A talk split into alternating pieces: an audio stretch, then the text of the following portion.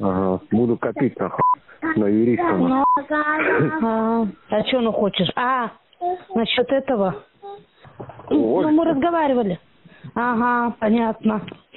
Ну, хуй знает. Говорят, бесполезно, ну хуй знает, это говорят, говорят до хуя. Ваньку Да. черного привезли, да? Витьку, не Ваньку же, Витьку. А, Витьку? Конечно. А Витька это кто? Сашки Черного брат ну, младший. И он-то с Вагнера. Он с зоны поехал.